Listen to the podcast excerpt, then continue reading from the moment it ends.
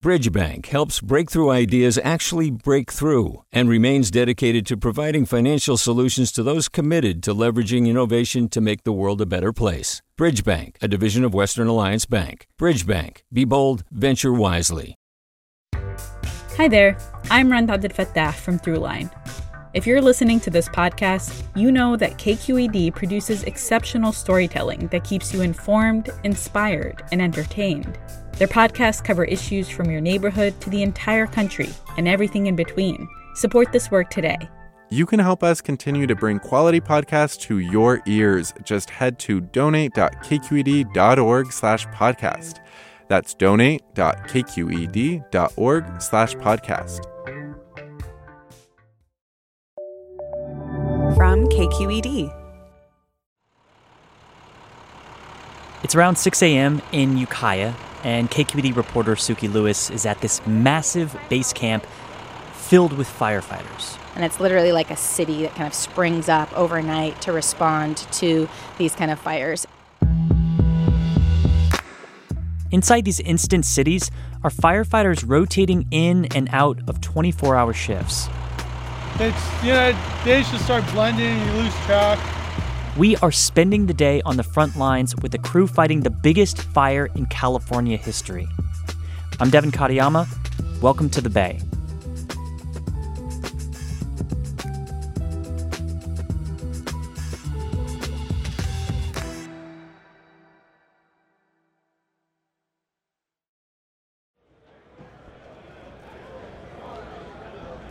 So it's morning time, and who's at the base camp?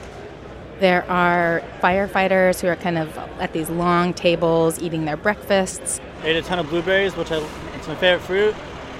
As long as I get a bunch of those in, I'm good, and then just drink water all day, Gatorade, you know. There are contractors there who kind of provide key services. You know, you, for a big base camp like this, you need porta potties, you need food deliveries, you need water deliveries and they have this big map up on the wall that's got like the red for the fire and then has um, kind of these black X's around parts where that, that signals like a containment line. All right, good morning. Welcome to the operational briefing for Tuesday. What do you learn at the morning briefing? So um, we learn that. All right, good morning, all. So as we go through this today, you're going to kind of see that we're starting to talk about a lot of the same places a couple days in a row now from this base camp, they were fighting the Mendocino Complex fire, which included the river fire and the ranch fire. The ranch fire was really kind of the chief concern because it was kind of still burning pretty out of control. They're still struggling to get containment. Branch 4 is going to be a challenge again today. It was a challenge yesterday, and it's probably going to be a challenge one more day into tomorrow. And so that was going to be their, their kind of chief focus that day. Take roll call. Go ahead and turn your phones on and radios and have a great day. So we're walking away from the large tent where they had the morning briefing. After we kind of get our orders, where are we going now? I jump in this follow car. We're gonna walk over here to uh, to my truck. I was being taken around by the PIO from San Diego. I uh, I work in San Diego. I'm the the Cal Fire San Diego uh, Public Information Officer. It's my day to day job. And so we're going into branch three of the fire. Is that right? Yes, branch. This is a you know super rural area. It's in this area that was already somewhat burned by the Pawnee fire. Mm-hmm. So they're hoping to use some of these containment lines that were actually built to keep the Pawnee fire from exploding, and to build on them. And about how far of a drive is that? It's like like a um, that's the million dollar hour and a bit, right hour yeah, and forty five. It's gonna be it's gonna be somewhere in the two hour range. Yeah. Um, yeah. We follow the strike team that I'm going to be kind of shadowing all day. And the strike team is five engines. We're going down Highway 20, kind of along first the Blue Lakes and then through these little towns Nice, Lucerne, Clearlake Oaks. And it, you know, kind of feels like this ghost town. Like all these little communities have been evacuated and abandoned for, you know, a couple of weeks now. Wow, here's another little home, and it looks like the fire came right up to the edge of it. There's a couple horses. They're they're suffering actual losses because that open land is burning, and it's because they use it for grazing. Mm-hmm. And if they don't if they can't graze cattle through here, now there's a there's a very real financial loss to these these property owners. It's like early morning still, and the fog is kind of combining with the smoke. And you can barely see the sun. It's just this kind of orange, um, barely visible blob in the sky. And that kind of feeling of like morning light m- maintained throughout the whole day. Okay. Let's go catch that briefing. So you go to the southeast corner. Tell me about the strike team that you are with all day.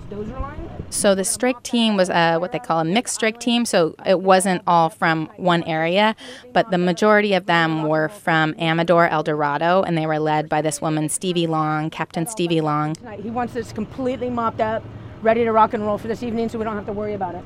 She was a just a great, great person to spend time with, really. Yeah, the brain. I don't get paid for the bronze anymore. I get paid for my brains.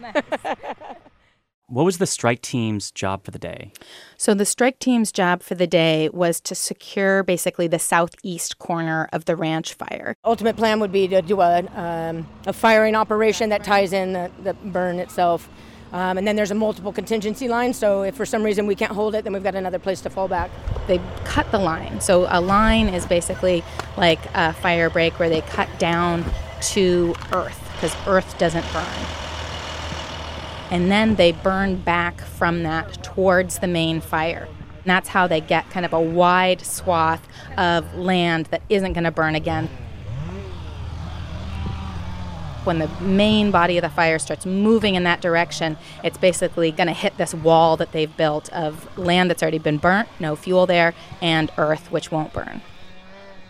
So mainly, um, what you're going to be seeing this afternoon is these engines securing this piece of line, uh, making sure that's buttoned up by this evening, and then um, coming up with a firing plan in this location here. Okay. So this is just a corner of it. What they were trying to do, it was kind of the most active corner, so I think it was a really key piece.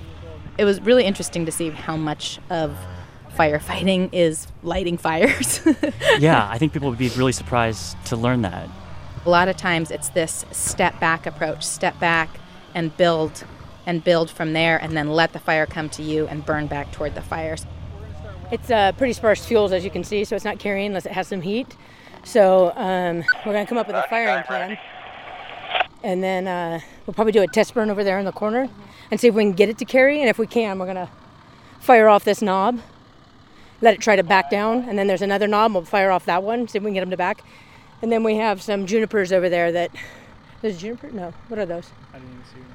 Those trees that are down there, we don't want them to torch and throw across the line, so we're going to take those trees down. What are those? So it's a very kind of different approach than you would imagine if, say, you know, there's like an apartment building on fire in Oakland. Did they accomplish what they wanted to do for that day or planned on doing that day? So they they start out going to check out. Stevie's like wants to get this kind of little island of brush taken care of. Yeah, so this is the island I think they were talking about that they want to get rid of so that tonight it doesn't come out when there's nobody here and we're out there. I was like, "What are you guys looking for? Like, why are you walking through the bushes?" Yeah.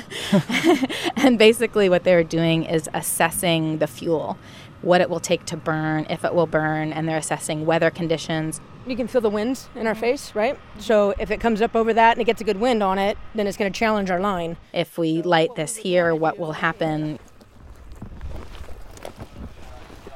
Finally, they're like, okay, we're gonna we're gonna try it. And their main concern was like there wasn't a lot of um, grass and like light underbrush that would kind of keep the fire going and kind of fuel the fire. And so it would kind of go up, and then it would fizzle out it wasn't quite working the way they'd hoped and and the winds that everyone was really concerned about really didn't show up at all So the same thing that firefighters are concerned about pushing the actual wildfire, the the biggest wildfire ever, is also what they could have used to fight the fire. yeah But because there weren't these winds, they weren't able to really do it. yeah exactly It's kind of counterintuitive. So you, you think having a wind or, or, or not having a wind is a good thing, but it, it really isn't. I mean, in the moment it is because the fire's not being pushed anywhere. But all that means when you don't have a wind, is that you're gonna have a wind. Some of how they they think about it and talk about it kind of reminded me of aikido, you know, where you like take the force of your attacker and then you turn it back around on them. You've reported a lot on fires. You reported up in the North Bay last year. You reported a lot on, on Lake County over several years, and now up in Mendocino as well. Is there anything that connects these fires other than just mass destruction? Um, well, I think you know what you're alluding to there is the changing conditions of fighting fires. Stevie, you know, she's been doing this work for 26 years. One thing she said is like you used to be able to count on when the sun goes down is when you do a lot of this work. Back in my early years, at night is when we made our attack, but at night we're we're we're still got active fire behavior. You can count on the fire behavior being more predictable and less explosive. And she said you just can't count on that anymore. Now is that our, our drought, so our fires are uh, burning um, a lot quicker, a lot hotter, a lot faster. So I would say that's the current challenge. And I think, like the North Bay fires, they started at night. You know, many of these kind of rules of firefighting like it used to be you know fires don't go downhill like the, all these things that were considered kind of almost written in stone have have now been scratched out by these latest fires Sukey, thank you so much. thank you Sukey Lewis is a reporter for KQED, and she's been covering fires for the last few years. On Thursday, U.S. Senator Kamala Harris visited Lake County and said federal funding needs to support both short and long term efforts to reduce the risk of fires. Between 2003 and 2012, California spent more than $4 billion fighting these wildfires. So it is very expensive to fight them, but in addition, it is expensive to do the preventive work that's about forest management. On Monday, two members of President Trump's cabinet will be in California visiting fire scenes. Secretary of Agriculture Sonny Perdue and Secretary of the Interior Ryan Zinke will meet with fire crews and local officials in Redding who are trying to get a handle on the Carr fire. Before you go, I have to just say thank you so much to everybody who showed up to the Bay's first meetup. It was great. It was so much fun, and we got some really good feedback that's going to help us shape the show as we go forward. So thank you to everybody who, who came. And if you didn't make it, we're planning on doing more of these informal meetups in the future, so stay tuned. Or if you'd like to give us feedback now, we have this survey that you can take. Look at our episode notes, or you could check out my Twitter feed. I'm at Radio Devin. The Bay is produced at KQED Studios by Eric Aguilar and Vinnee Tong. Senior editors are Holly Kernan and Ethan Lindsey. I'm Devin Katayama. You've been listening to The Bay.